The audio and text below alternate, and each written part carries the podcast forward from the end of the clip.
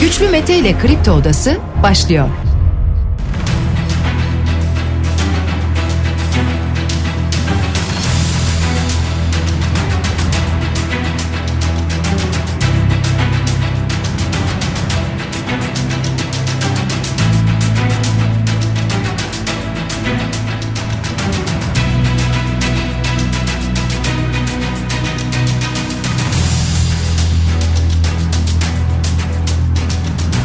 27 Ocak Cuma sabahından Kafa Radyo'dan Kripto Odası'ndan tüm Türkiye'ye yurt dışında bizi dinleyen dinleyicilerimize günaydın. Hepinize sağlıklı ve güzel bir gün dileyerek her sabah olduğu gibi programımıza başlıyoruz. Bugün de Kripto Odası'nda saat 10'a dek sizlerle birlikte olacağız. Gündemdeki başlıkları değerlendireceğiz. Sizler de görüşlerinizle fikirlerinizle programa katılmak isterseniz Twitter üzerinden güçlü mete yazarak bana ulaşabilirsiniz. WhatsApp hattımızın numarası 0532 172 52 32. Altılı masa toplantısı vardı. Ne çıktı altılı masa toplantısından sonra bir metin yayınlandı. Türkiye Büyük Millet Meclisi karar almazsa Sayın Erdoğan aday olamaz dedi altılı masa. Aynı zamanda Cumhurbaşkanı adayının niteliklerine yer veren bir açıklama da geldi. Biraz sonra detaylarına yer vereceğiz. Anayasa Mahkemesi'nden dün merak edilen karar geldi. HDP'nin erteleme talebini reddetti Anayasa Mahkemesi. Cumhurbaşkanı Erdoğan'a kundakçı diyen Stern'e Türkiye'den tepkiler var. Biraz sonra bunlara da yer vereceğiz. Bekir Bozdağ Adalet Bakanı sınırsız kıyafet hürriyeti yoktur diye bir açıklama yaptı. Yüksek Seçim Kurulu Başkanı değişti sevgili dinleyiciler ve bu arada Yüksek Seçim Kurulu'na fazla pusula basmayın başvurusunda bulunuldu. Bunların detaylarına ilerleyen dakikalarda yer vereceğiz. Merkez Bankası'ndan liralaşmayı teşvik adımları var ve aynı zamanda 2023 yılı yıl sonu enflasyonu tahminini Merkez Bankası değiştirmedi. Merkez Bankası'nın yeni aldığı bir diğer karar şirketlere TL dönüşüm desteği sağlamak. Birazdan bunlara da yer vereceğiz. Bakan Vedat Bilgin'den EYT'liler ne zaman maaş alır? Asgari ücrete yeni zam gelir mi? 9 Eylül 1999 tarihi esnetilir mi sorularına cevaplar geldi. Önümüzdeki dakikalarda bunlara da yer vereceğiz program içerisinde. İzmir'de kökünü kurutma operasyonu yapıldı. Bakan Soylu bir açıklama yaptı. 5 ay takip vardı bunun öncesinde 236 adreste 225 kişi alınacak. Bunlara yönelik dosyalar hazırlandı diye bir açıklaması oldu. İçişleri Bakanı Süleyman Soylu'nun sevgili dinleyiciler. Devam ediyoruz. Bakan Çavuşoğlu Dışişleri Bakanı'ndan bir tepki var. Hem İsrail'e bir tepki var hem de İsveç'e bir tepki var. Bunlar neden? Birazdan bunlara da yer vereceğiz programımızın ilerleyen dakikalarında. MHP Genel Başkan Yardımcısından Semih Yalçın'dan Sinan Ateş açıklaması geldi. Semih Yalçın'ın adı da geçiyordu bu olay içerisinde bağlantılı kişiler olduğu ifade ediliyordu. Buna ilişkin bir cevap var kendisinden gelen. Avrupa İnsan Hakları Mahkemesi 2022 bilançosuna baktığımızda Türkiye hakkında en fazla dava başvurusu olan ülke olmuş. Avrupa'da doğalgaz fiyatları son 5 ayda %83 geriledi. 8 binden fazla skuterı bulunan 3 firma İstanbul'a veda etti. Bu da bir diğer başlık. Kendiliğinden karar aldı bu firmalar ve İstanbul'da artık bu 3 skuter firması olmayacak. 8 binden fazla skuter şimdi kalkıyor. Meteorolojiden yeni hava durumuna ilişkin açıklamalar var. Sağanak yağış etkili olacak. Doğuda kar etkili olacak diyor meteoroloji. Ama özellikle bugün için 21 ile dair uyarı var. Sarı ve turuncu kodlu uyarı. Turuncu kodlu uyarı ağırlıklı olarak Ege ve Akdeniz bölgesi için şu anda Ege'de Ege bölgesinde hatta kısmen Trakya'ya kadar uzanan noktada inanılmaz bir yağış var. İzmir'den sabah gelen görüntüler vardı. Su birikintileri aynı zamanda su basan evler ve çöken bir yol o yola doğru devrilen bir polis aracıyla bir ticari araç birçok su baskını trafik kazaları İzmir'den gelen görüntüler. Sadece İzmir değil birçok Ege şehrinde şu anda bu yağış şiddetli bir şekilde görünüyor. Şimdiden geçmiş olsun umarız daha beteri olmaz. Hemen bir de programın başında maçlardan da bahsedelim. Evet e, bugün Spor Toto Süper Lig'de 21. hafta karşılaşmaları başlıyor. Beşiktaş Alanya Spor'la oynayacak saat 8'de. Yarının programına baktığımızda Trabzonspor deplasmanda Hatay Spor'la 16'da karşılaşacak. Galatasaray da yine yarın 19'da deplasmanda Giresunspor'la oynayacak ve Fenerbahçe pazar akşamı Kasımpaşa ile karşılaşacak saat 19'da sevgili dinleyiciler. Bir de döviz tablomuza bakalım. Dolar şu anda 18 lira 80 kuruş birkaç gündür bu seviyelerde. Euro 20 lira 45 kuruş seviyesinde. Gram altın 1164 lira çeyrek altın 1870 lira civarında işlem görüyor. Serbest piyasada bunlar biraz daha yukarıdadır. Borsa İstanbul'a baktığımızda %1.26'lık bir kayıp vardı dünde. Yani bugüne BIST endeksi 5231 puanla başlayacak sevgili dinleyiciler. Başlıkları mümkün olduğunca sıralamaya çalıştık ama sadece bu kadar değil. Çok başlık var. Mümkün olduğunca bunların hepsini detaylandırıp paylaşacağız bir program içerisinde sizlerle. Altılı Masa'nın toplantısı vardı. 11. toplantı gerçekleşti. Bu toplantıdan sonuç olarak tahmin ettiğimiz metin çıktı. Birkaç gündür bunu konuşuyorduk yayında zaten. Bir aday ismi açıklanmayacak. Ama ne açıklanacak? Ortak politikalar mutabakat metni konusunda anlaşma sağlandığı belirtildi. Ki bakın e, pazartesi sabahı e, 11.30'da bir törenle bir toplantıyla veya öyle söyleyelim ortak politikalar mutabakat metni açıklanacak. 6 parti de bunda mutabakat sağladı buna dair bir açıklama geldi. En başından beri söylüyorum şu anda yapılan çalışma şu. Önemli olan yol haritası. Önemli olan altılı masa eğer iktidara gelirse ne yapacaklar? Burada aday ismi önemli değil. Daha çok ağırlıklı olarak bunu düşünüyorlar. Aday A olmuş, B olmuş, C olmuş.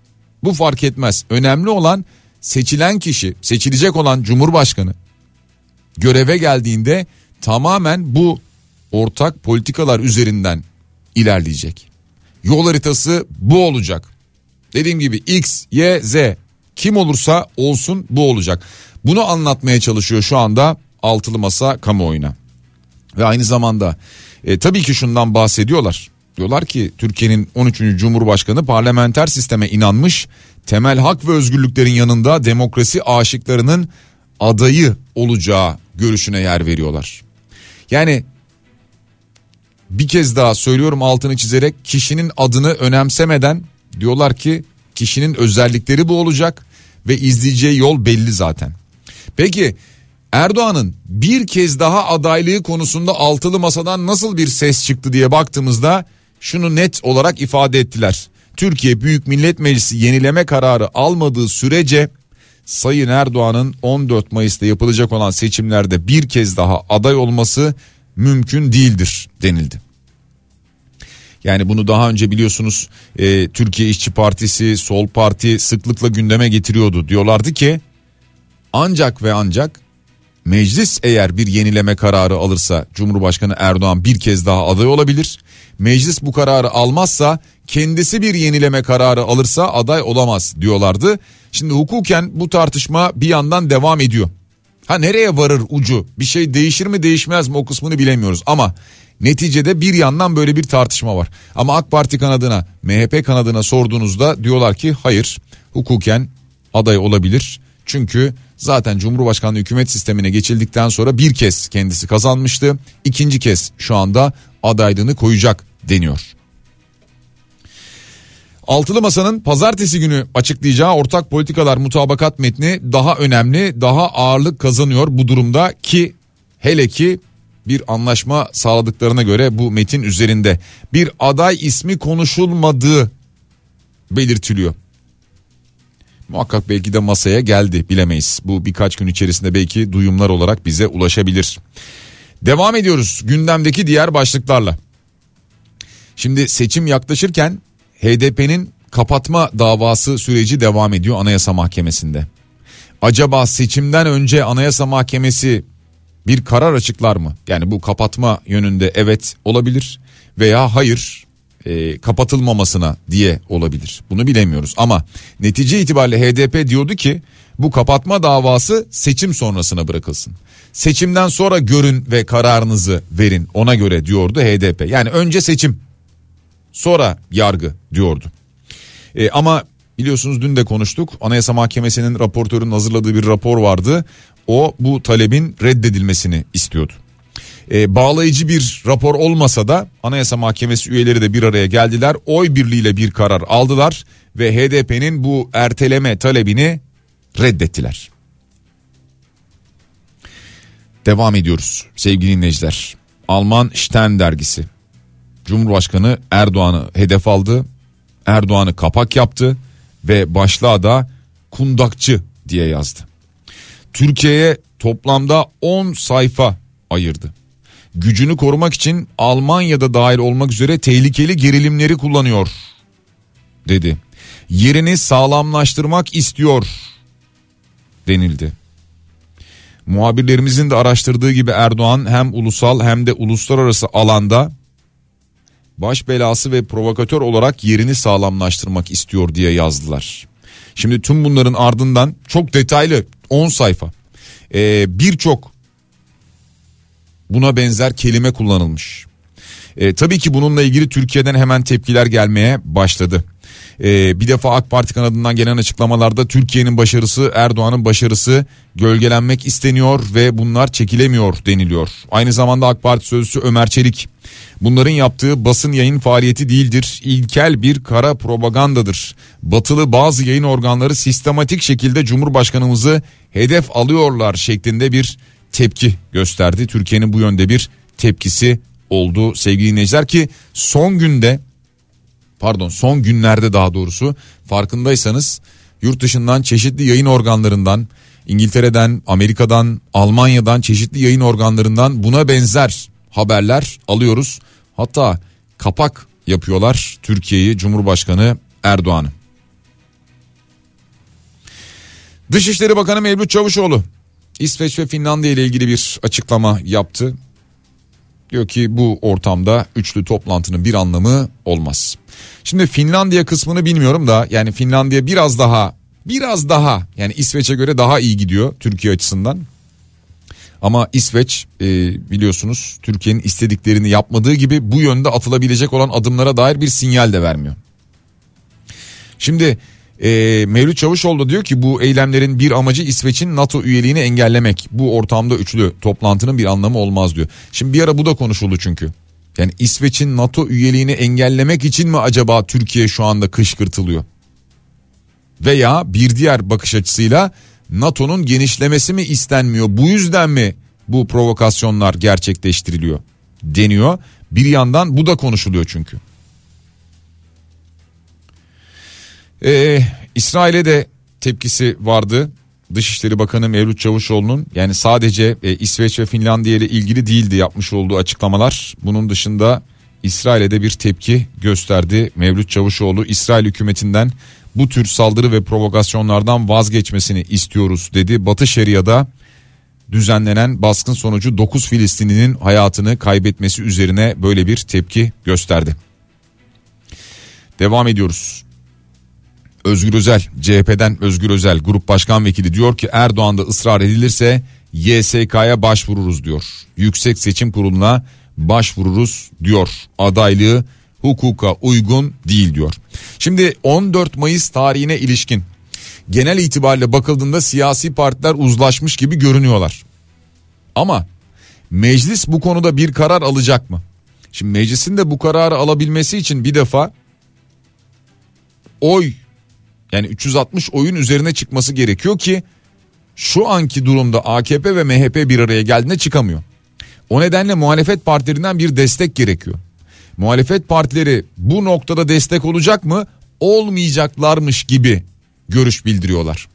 Çünkü diyorlar ki meclisin karar alması lazım ama meclis karar almaz ve Cumhurbaşkanı Erdoğan kendisi karar alırsa o zaman aday olamaz.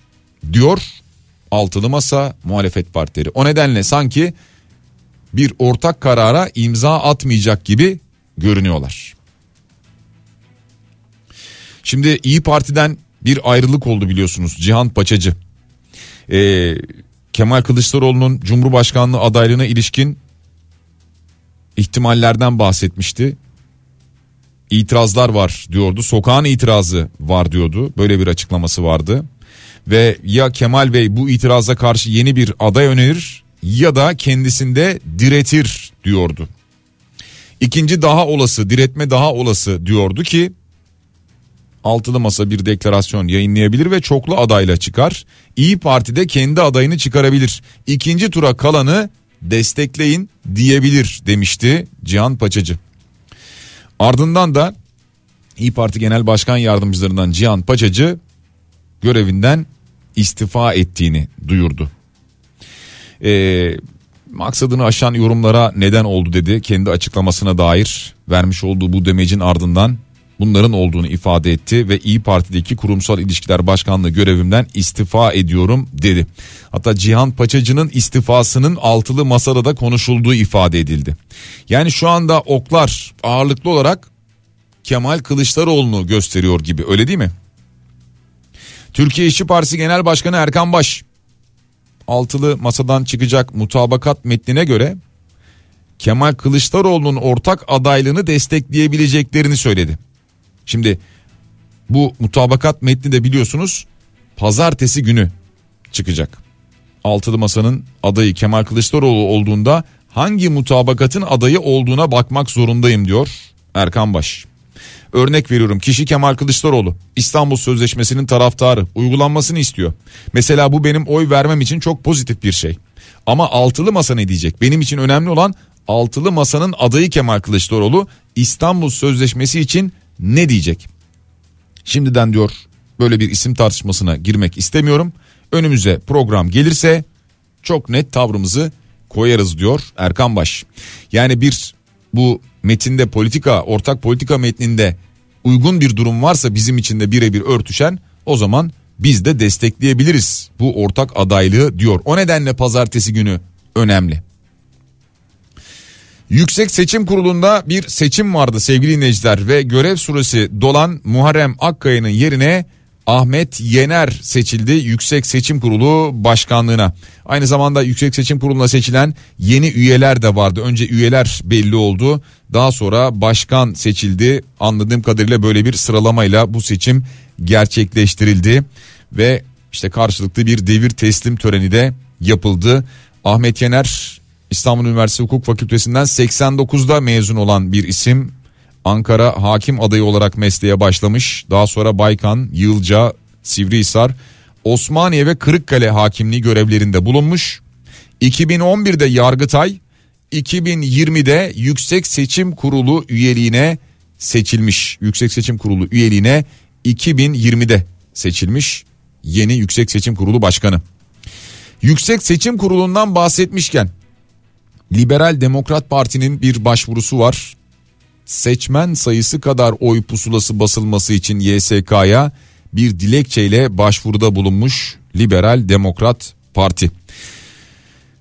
Daha önceden çünkü mühürsüz oyların kabul edildiğine dair yani geçmiş tecrübelere dair burada bilgiler paylaşılmış bir yandan. Daha önceki seçim çalışmalarında basılan oy pusulası sayıları seçmen sayılarının çok üstünde gerçekleşmiştir. 400'lük paketlerle gönderme zorunluluğu gibi açıklamalarınız olmasına rağmen seçim güvenliği gerekçesiyle aldığınız ve alacağınız kararlarla ilgili durumun düzenlenebildiği, emsal niteliğindeki örneğin mühürsüz oy pusularının pusulalarının kabul edildiği seçimler sırasında aldığınız kararlarda açıkça görülmüştür diyorlar ve diyorlar ki fazla oy pusulası basmayın. Bakalım YSK'dan Yüksek Seçim Kurulu'ndan buna dair nasıl bir cevap gelecek. Sanayide kullanılan elektrikte yüzde 12'lik bir indirim bekleniyor sevgili dinleyiciler. Bunu da EPDK Başkanı yani Enerji Piyasası Düzenleme Kurumu Başkanı açıkladı. Sanayi elektriğinde yüzde 12 indirim beklediklerini söyledi. Mustafa Yılmaz'dan böyle bir açıklama geldi. Yani bu e, bu senenin başlangıcında yüzde 15 civarında bir indirim gelir sanayi elektriğine denerek haber verilmişti. Şimdi yüzde 12 indirim bekliyoruz haberi geldi. Bu bekliyoruz bekliyoruz da o indirim ne zaman uygulamaya girecek onu da merak ediyoruz bir yandan. Sanayide kullanılan elektriğin fiyatının düşmesi e, sanayi üretimini bir manada destekleyecek. Avrupa'da doğalgaz fiyatları son 5 ayda %83 geriledi mesela. %83 geriledi. Savaş sonrasında biliyorsunuz artmıştı. Bayağı rekor seviyeye e, ulaşmıştı. Ama ardından bu fiyatlar geriledi. E, bir defa doğalgaz depolarını doldurdu Avrupa. Endişe etti çünkü Rusya'dan ve doğalgaz depolarını doldurdu. E, ve hava şartları beklenenden daha ılıman geçiyor. Ya soğuk tabii ki muhakkak ama beklenenden daha ılıman geçiyor. O nedenle gaz fiyatlarında bir rahatlama oldu. Türkiye'de de benzer durum yok mu? Ya benzer durum yok mu derken e, bir e, hava sıcaklığı açısından bakıldığında e, öyle çok sert bir kış mı geçiriyoruz? Hayır. Doğalgaz fiyatlarında yüzde 83'lük bir gerileme var mı? Yüzde 83'ü geçtim. Yüzde 50'lik bir gerileme var mı? Yüzde 50'yi de geçtim. Yüzde 20'lik bir gerileme var mı? İşte faturalarınız geliyor. Merkez Bankası 2023 yıl sonu enflasyon tahminini değiştirmedi. 2023'ün sonunda enflasyon %22.3 olacak diyor. Şahap Kavcıoğlu böyle bir açıklama yapıyor. Enflasyon raporu yayınladılar.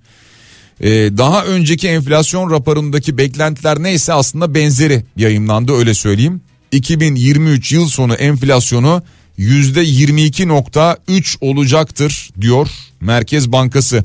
Tüm bunlarla beraber Merkez Bankası'ndan üst üste liralaşma adımları geliyor. Strateji böyleydi ya zaten. Yurt dışı kaynaklı dövizlerini Türk lirasına çeviren firmalara çevrilen tutarın yüzde ikisi oranında döviz dönüşüm desteği verilecek. Yani firmaya diyor ki yurt dışında mı var dövizin?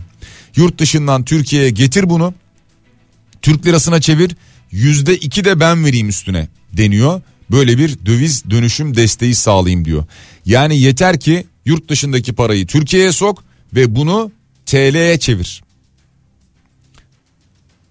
Kur korumalı mevduatta vergi istisnası uzatma kararı da verildi aynı zamanda.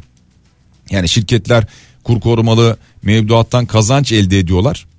Elde edilen bu kazanç için uygulanan kurumlar vergisi oluyor normalde ama bu bir istisna olarak tutuluyordu. 31 Aralık 2022 tarihli bilançolar içinde geçerli olacak dendi. Yani burada da bir bu istisnayı uzatma kararı geldi aynı zamanda ve yine Merkez Bankası kur korumalı mevduat ürünü için getirilen politika faizinin en fazla 3 puan üzerinde faiz uygulanmasına son verdi. Kur korumalı mevduatta üst faiz sınırı kaldırıldı. Yani burada yine amaç teşvik. Yani dövizi TL'ye boz. Amaç yine burada teşvik. Yurt dışından para getir. Getirdiğin parayı TL'ye çevir. Dövizin varsa TL'ye çevir. Şu anda seçim öncesi Merkez Bankası'nın böyle hamleleri var. Ve son olarak şuna bakalım sonra bir reklam arasına gideceğiz çünkü. Bakan Vedat Bilgin'den açıklamalar geldi dedik. EYT'lilerle ilgili asgari ücretle ilgili aslına bakarsanız önce söylediklerin dışında bir şey söylemiyor. E, asgari ücrete yeni zam gelir mi sorusuna diyor ki ben gerekmeyeceğini düşünüyorum diyor. Asgari ücrete yeni bir zam gerekmeyeceğini düşünüyorum diyor. EYT'de ilk maaş ne zaman olur? İlk maaşların Mart'ın birinde ödenmesini bekliyoruz diyor. Hazırlıklarımızı buna göre yaptık demiş. Tarihte bir esneme olur mu? 9 Eylül 1999 tarihinde bir esneme olur mu? Ki burada da bir esneme olmayacağını ifade ediyor. Böyle bir açıklaması var. Çalışma ve Sosyal Güvenlik Bakanı Vedat Bilgin'in. Şimdi bir reklam aramız var bizim de sevgili dinleyiciler. Reklamlara gidelim ardından yeniden buradayız. Kripto Odası devam ediyor sevgili dinleyiciler. Biraz önce yayında konuştuğumuz konuyla ilgili şimdi bir son dakika gelişmesi yaşandı ki elektrikle ilgili bir indirim bekleniyor sanayide bir indirim bekleniyor demiştik. E, BOTAŞ'tan bir açıklama geldi şimdi sanayi doğal gazına bir indirim dolayısıyla elektriğe de yansıyacak aslında bu. BOTAŞ Şubat ayı itibariyle elektrik üretim amaçlı doğalgazın satış fiyatlarında yüzde 16.67 ve sanayi kuruluşlarında yüzde 13.3 ile %17.22 arasında indirime gidildiğini duyurdu. Yani bir kez daha söyleyecek olursak Şubat ayı itibariyle birincisi bu. İkincisi elektrik üretim amaçlı doğalgazın satış fiyatı %16.67 indirilecek. Ve sanayi kuruluşlarında da %13.3 ile %17.22 arasında bir indirime gidilecek. Şubat ayı itibariyle bir kez daha altını çizerek hatırlatalım. Bir süredir çünkü bekleniyordu. Az önce konuştuğumuz konuydu. Hemen şimdi buna ilişkin bir açıklama, yazılı bir açıklama geldi. Devam ediyoruz sevgili dinleyiciler gündemdeki diğer başlıklarla. Adalet Bakanı Bekir Bozdağ başörtüsüne anayasal güvenceyle ilgili İyi Parti ve CHP'nin önerisiyle ilgili sınırsız bir kıyafet hürriyeti yoktur demiş. Böyle bir haber var. E, biliyorsunuz bir yandan bu e, komisyonda tartışılmıştı.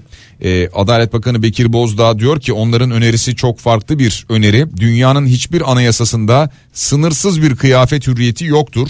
Böyle bir hürriyet din ve vicdan hürriyetiyle irtibatlı olarak düzenlenemez. Muhalefet red bahanesi için önerge getirdi. Samimilerse Meclis Genel Kurulu'nda desteklerler diyor böyle bir açıklama yapıyor. Ama anlaşılan o ki genel kurulda buna bir destek gelmeyecek gibi görünüyor. Çünkü CHP'den hemen bir açıklama geldi. Mesela Genel Başkan Yardımcılarından Bülent Tezcan Cumhur İttifakı'nın başörtüsünü istismar niyeti ortaya çıktı. Anayasa Komisyonu'nda samimiyet testinden geçemedi Erdoğan ve Cumhur İttifakı istismar niyetleri de ortaya çıkmış oldu dedi böyle bir açıklama yaptı CHP. Şu an anlaşılan o ki e, İyi Parti'nin de bir değişiklik talebi vardı ki bu da değiştirilmediği için muhtemelen mecliste HDP zaten destek vermeyeceğiz diyordu. İyi Parti ve CHP de herhalde destek vermeyecek gibi görünüyor. Dolayısıyla bu teklif herhalde yasalaşamayacak. E, çünkü AKP ve MHP bir araya geldiğinde 334 oy çıkacak.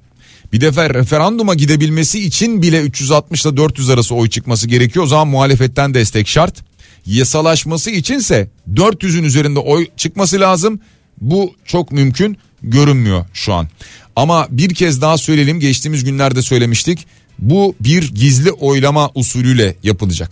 Yani kimin ne oy verdiği bilinmeyecek. Yani muhalefet partilerinden belki partililerden milletvekillerinden destek verenler de olabilir bu teklife şahsi olarak. Ha tam aksi düşünülemez mi? Yani iktidar yani AK Parti veya MHP'den de destek vermeyen çıkabilir mi? Bunu bilemeyiz. Bir gizli oylama olacak çünkü. Ha, yorumlarımız olabilir ama e, net olarak kestiremeyiz. Devam ediyoruz sevgili dinleyiciler. Gündemdeki diğer başlıklarla. E, bunlardan bir tanesi program başında söyledik Ahmet Yener Yüksek Seçim Kurulu Başkanı oldu demiştik ve aynı zamanda diğer üyeler de Danıştay ve Yargıtay'dan YSK'ya geçtiler onlar da belli oldu. Yani YSK aslında kısmen tamamen değil tabi yeni bir yönetimle beraber şimdi seçime hazırlanacak. Muhtemelen 14 Mayıs'ta gerçekleşecek olan seçime hazırlanacak YSK böyle bir çalışma içerisinde olacak. Devam ediyoruz gündemdeki diğer başlıklarla. MHP Genel Başkan Yardımcısı Semih Şahin'den e, pardon Semih Yalçın'dan gelen bir açıklama var. Şimdi e, Sinan Ateş suikastine ilişkin biliyorsunuz e, işte Semih Yalçın'la alakası olduğu ifade edilen isimler vardı. İşte tutuklandığı söylendi, yardımcısı olduğu söylendi. Ardından Semih Yalçın bu iddiaların doğru olmadığını belirtti. Şimdi diyor ki menfur bir suikast üzerinden siyasi çıkar elde etme çabasındaki izansızlar zan altında bıraktıkları masum ve suçsuz insanların ailelerini ve çocuklarının duygularını bile göz ardı etmektedir diye bir açıklama yaptı Semih Yalçın. Ee, yani netice itibariyle bir defa şu an iftira atılıyor demek istiyor. Bazı isimlerle ilgili veya kendisine yakın olduğu iddia edilen isimlerle ilgili ve kendisiyle ilgili böyle bir açıklaması var. Şimdi bu ayrı yani siyaseten birçok açıklama gelecektir ama Sinan Ateş cinayeti aydınlatılabildi mi? Henüz aydınlatılamadı. Evet yakalananlar var. 13 şüpheli vardı. Daha sonra 3 kişi daha tutuklandı. Bazıları adli kontrol şartıyla serbest bırakıldı. İçlerinde çeşitli isimler, ülke ocaklarına yakın oldukları söylenenler, MHP yakın oldukları söylenenler işte birçok iddia ortaya atıldı. Hatta işlerinde işte biliyorsunuz polis olduğu söylenen vardı ki esas tetikçi katili Ankara'ya götürdüğü ifade edilen kişi kişiler birisi sonra serbest bırakıldı. Şimdi öyle karışık bir durum var ki ortada ve buna dair de sesini en çok çıkartan şu anda muhalefet. Yani aslına bakarsanız şöyle söyleyeyim ben size. Şöyle düşünün. CHP ve İyi Parti bu kadar çok bu konuyu gündemde tutmasa şu an kamuoyunun gündeminde olmaz bu konu. Yani evet e, elbet işte yargı takip ediyor denir, emniyet araştırıyor denir. Evet bunlar olacaktır zaten doğru. Ama bu kadar çok gündemde kalmaz, bu kadar çok konuşulmazdı eğer CHP ve İyi Parti bu kadar konuşuyor olmasaydı. Devam ediyoruz. Sevgili dinleyiciler hatırlayacaksınız. Hiranur Vakfı deyince aklınıza şimdi gelecek. E, 6 yaşından itibaren evlilik adı altında cinsel istismara uğrayan HKG. Şimdi e, bugün Hürriyet gazetesi bir haber yapmış. Yani haberde şunu anlatıyor genel itibariyle. Merak etmeyin HKG koruma altında deniyor da bakın nasıl bir koruma altında. 2020 yılında savcılığa başvuruyor. Ee, yüksek koruma altına alıyor. Bunun üzerine devlet. Ee, 23 yaşında da yeni bir hayata başlıyor. Adı değişiyor. Adı değiştirilmiş. Adresi gizli tutuluyormuş. Bunların hepsi güzel. Okuma yazma öğrenmiş. İlk ve ortaokul diploması almış. Aynı zamanda aşçılık kursuna gidiyormuş. Aslında burada bayağı detay bilgi var ama yani umarız yine de adresi, her şeyi, her türlü bilgisi gizli kalır. Ama artık adı HKG değil. Adresi biraz önce de söylediğimiz gibi gizli tutuluyor. Ve bu işte kimlik bilgilerini ortaya çıkaranlar olursa bununla ilgili cezaları da var ağır bir şekilde biliyorsunuz. İlkokul ortaokul diplomasını almış. E, aşçılık kursuna gittiği gibi bir çalışma ortamını oluşturma gayreti içindelermiş aynı zamanda. Aile Çalışma ve Sosyal Hizmetler Bakanlığı ile Adalet Bakanlığı ortak bir çalışma yürütüyormuş. Bu arada HKG'nin 7 yaşında bir de çocuğu var. İşte o çocuk da onun da kimlik bilgileri değiştirilmiş. O da onun yanındaymış ve güven altındaymış. Çocuğun bebeklik aşılarının hiç yapılmadığı tespit edilmiş. Daha sonra hemen aşılar tamamlanmış. Çocukluk dönemine ait aşılar neyse bunların hepsi yapılmış. Bu Hiranur Vakfı'nın kurucusu Yusuf Ziya Gümüşel'in e, kızı HKG'yi 6 yaşındayken 29 yaşındaki Kadir İstekli ile evlendirdiği iddialarına ilişkin iddianameye baktığımızda da kocaya 67 anne babaya 22 yıl hapis cezası isteniyor. Zincirleme suçtan bahsediliyor. Ve bu dava sulandırılmak isteniyor bir yandan ki içeride bulunanlar dışarı çıkartılabilsin diye. Devam ediyoruz sevgili dinleyiciler. Gündemdeki diğer başlıklarla 8000 hatta 8400 küsurdu yanlış hatırlamıyorsam 8200'müş pardon 8234 skuturu bulunan 3 firma kendi isteğiyle İstanbul sokaklarından çekilmiş. 3 ee, firmaya ait bu e-scooter izinleri iptal edilmiş. Bu teklif edilmiş. Bu teklifte oy birliğiyle kabul edilmiş. Ee, bakıyorum şimdi o firmaların isimleri var mı diye. Bir tanesi Link firmasıymış. Ee, onlar KVKK e, ile alakalı uyum sağlamak vesaire falan filan operasyonlarını durdurma kararı almışlar. Diğeri Atla Git ve Hey Scooter firmaları tedarik zincirinde yaşanan bir takım sorunlar nedeniyle sahada olamadıkları gerekçesiyle izinlerinin iptalini istemişler. 3 firma çekildi. Şimdi bu 8234 e, scooter belki diğer firmalara devredilir. Yani sahadan tamamen mi çekilecekler yoksa işte satış mı olur başka firmalara mı devredilir? Yine yani aynı sayıda scooter piyasada kalır mı döner mi e, halen daha bilinmiyor. Devam ediyoruz. E, hava şartlarından bahsettik. Bir defa meteorolojinin uyarısına baktığımızda bir kez daha biz de hatırlatalım. E, şu anda e, ben bir haritadan da bakıyorum. Özellikle Ege bölgesinde turuncu kodlu bir uyarı var. Yani turuncu kodlu uyarı dediğimiz hadise çok sıklıkla görülmeyen uyarılarla ilgili. E, hasar ve kayıp oluşabilir. Çok tedbirli olunmalı diyor meteoroloji turuncu kod verdiği zaman. Şu anda Ege bölgesinin neredeyse tamamında inanılmaz yoğun bir sistem var. Çok büyük bir yağış alıyor şu anda bu bölge. Kaldı ki İzmir'den gelen görüntüler vardı. E, çöken bir yol vardı. E, su baskınları, sel baskınları yaşanıyor. Trafik kazaları olmuştu. Araçlar trafikte ilerleyemiyordu. E, İzmir'den her ne kadar geliyor olsa da bu görüntüler Ege bölgesindeki şu an bütün şehirlerde benzerini görüyoruz. Hatta ve hatta şu anda e, Trakya'da İstanbul Anadolu yakası değil ama e, Anadolu yakasına doğru da gelen bir yağış kitlesi olduğunu görüyoruz. İstanbul'la ilgili saat 10-11 sularında bir yağış bekleniyordu aslında. Ben bir kez daha ona da bakıyorum bir yandan sizinle bunu konuşurken. Evet o biraz daha ileri kaymış şu an haritada. Yani 12, 13, 14 saatlerine doğru kaymış İstanbul'daki yağış ama İstanbul'a doğru da geliyor kısmen onu da hatırlatmış olalım. Ee, ama aynı zamanda Orta Anadolu e, Orta Anadolu'nun Akdeniz'e ve batıya yakın olan kısımlarında da yine benzer şekilde bir yağış bekleniyor ki şu anda Akdeniz o yağışı Orta Anadolu'nun da bir bölümü bu yağışı şu anda alıyor. Ama en ağır durumda olan Ege bölgesinin neredeyse tamamı. Artık yavaş yavaş programın sonuna geliyoruz. Ee, bir defa programın başında bahsetmiştik. Ee, bu hafta bugünü itibariyle 21. hafta Spor Toto Süper Lig'de Beşiktaş Alanya Spor maçıyla başlıyor. Dün Fenerbahçe'nin Azver'le maçı vardı. Deplasmanda 91-77 mağlup oldu Euro Lig'de. Bu akşam Anadolu Efes deplasmanda Baskonya ile karşılaşacak. Saat 22.30'da başlayacak bu karşılaşma.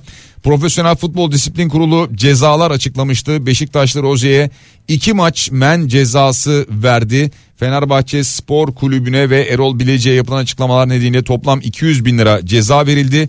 Aynı zamanda Galatasaray Başkanı Dursun Özbey'e de 50 gün hak mahrumiyeti cezası çıktı Profesyonel Futbol Disiplin Kurulu'ndan. Biz geliyoruz programın sonuna. Cenker Bayrağı Teknik Masar'a teşekkür ediyoruz. Biraz sonra Bediye Ceylan güzelce sizlerle birlikte olacak sevgili dinleyiciler. Güzel Şeyler programında saat 12'ye dek Kafa Radyo'da.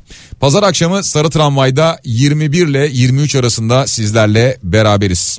Hepinize iyi bir hafta sonu diliyorum. Güzel, sağlıklı bir hafta sonu diliyorum. Yeniden buluşuncaya dek şimdilik hoşçakalın.